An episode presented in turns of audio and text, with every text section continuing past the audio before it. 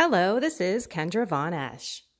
I bought into what this world said would make me happy money, prestige, power, and just do whatever you want, party hard, drink, do drugs, because you know what? Life is full of stress and anxiety and it's short, so get to it. Yeah, until God found me and flipped everything upside down, my entire reality, all of my beliefs, and transformed everything about my life. So much so that I left my executive career because I just have to get out there and help others realize there is a better way to live on this earth with real love, true acceptance, supernatural peace, and joy that can only come from a relationship with God and the beautiful Catholic faith and those sacramental graces. Here is my reality reflection for today. Okay, Advent. Advent is hours away, going to be over. Right now, I think it's like nine o'clock in the morning on Christmas Eve. And we still have a few more hours to anxiously await our Lord. Did you know in the Catholic faith, and most churches follow this, but not all churches do, they do not, we do not, celebrate or decorate until Christmas Eve. That is the faith. Advent is a time of waiting. And the society, I mean, heck, I used to be the first one to get up on the day after Thanksgiving and start whipping out the Christmas decorations because I wanted to have the Christmas quote unquote season and feeling of, you know, happiness and cheer flowing through the house up until Christmas. And then right after New Year's, I would take it all down or darn close because I didn't want to be one of those people that kept it up too long. Well, the real deal is this all through Advent is a time of penance, but not penance like in Lent.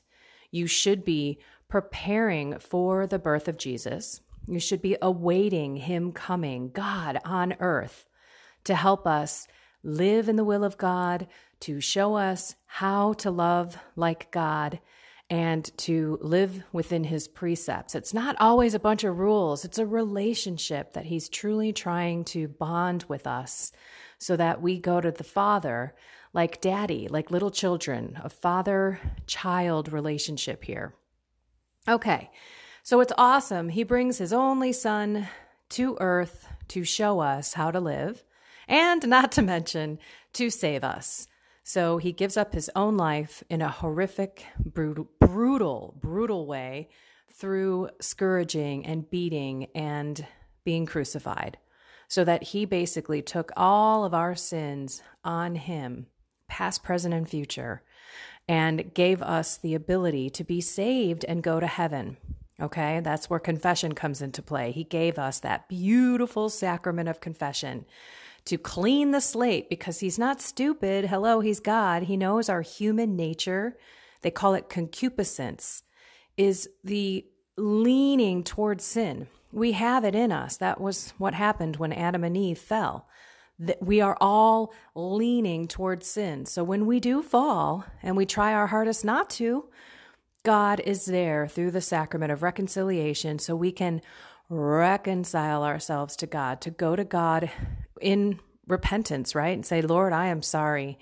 I will repent for my sins and I will try with your grace to not do that sin again or whatever other sins or temptations are coming at you. So, what happens on Christmas Eve? Well, that's where you're going to see in the evening masses and at midnight mass, the church, the trees are decorated. This is when we celebrate. The birthday itself, or the eve before the vigil masses before, is when the Catholic faith starts the Christmas season. How can we celebrate before he's here? That's what Advent's all about. Okay, so he's here. Ta da! You ever hear that song? The 12 Days of Christmas? Well, that's what we have until the Epiphany. And the Epiphany is, I believe, uh, January 6th this year. So the Epiphany, we have 12 days to celebrate. And actually, we're not even done until the 12th of January. I hope I'm doing my math correctly here. But that is the deal. That's the gist. That's how the Christmas season works in the Catholic Church. And so some churches don't follow it. I'm not sure why. And some families don't follow it either. It used to be a really big deal to have all of the family over to decorate the tree together on Christmas Eve. And then you celebrate the 12 days of Christmas. First of all, it's the eight octave days. And so you have this long celebration of God coming down to earth in Jesus Christ for many, many days. But you celebrate after the dude is born. Hello. So that's what we did this year. And I did not know that my entire life. So if you're listening to this for the first time and thinking, no way, I like putting up my decorations, you know, during Thanksgiving and everything. I mean, we're even not supposed to be listening to too much Christmas music or going to too many Christmas parties. Keep them, you know, in manageability ways, you know, keep them manageable. And if you got to go to a work outing, so be it. But really, we're supposed to be preparing room for Jesus in our lives. We should be praying and not thinking about him being born 2000 something years ago, but being born today. What if Jesus was born today? And how should we be opening up our hearts, our families, our soul, our lives to accept him and to live through Jesus to the Father? That's it, guys. That is the true Advent, Christmas, 12 days of Christmas season that we have up until January 12th. And then you can take all the stuff down and get on with, you know, normal life. But Jesus needs to be a part of our lives every single day. Every day we must resurrender ourselves to Him. We must give him our will, our intellect, our memory, past, present, and future. We must ask him to come in, take everything our body, our blood, our soul, our strength, our finances, our work, our ministries, our family, every material good.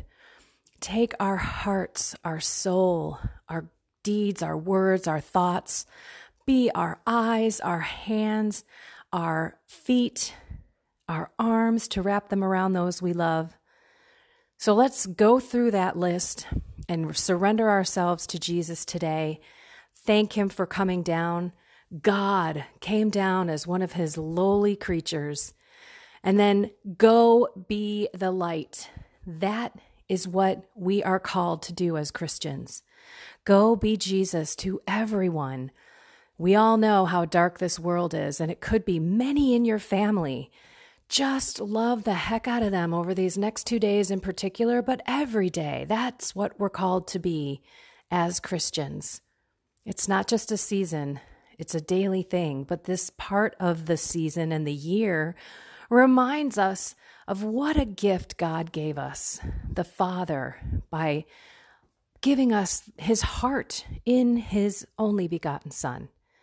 So let's remember to thank the Father and ask the Holy Spirit to move in us today with pure joy, pure love, no judgment, no arguing, control our drinking, not go a little crazy on food, although that's what the celebration's all about, right? It's the biggest feast day outside of Easter. So enjoy it, but don't be gluttonous.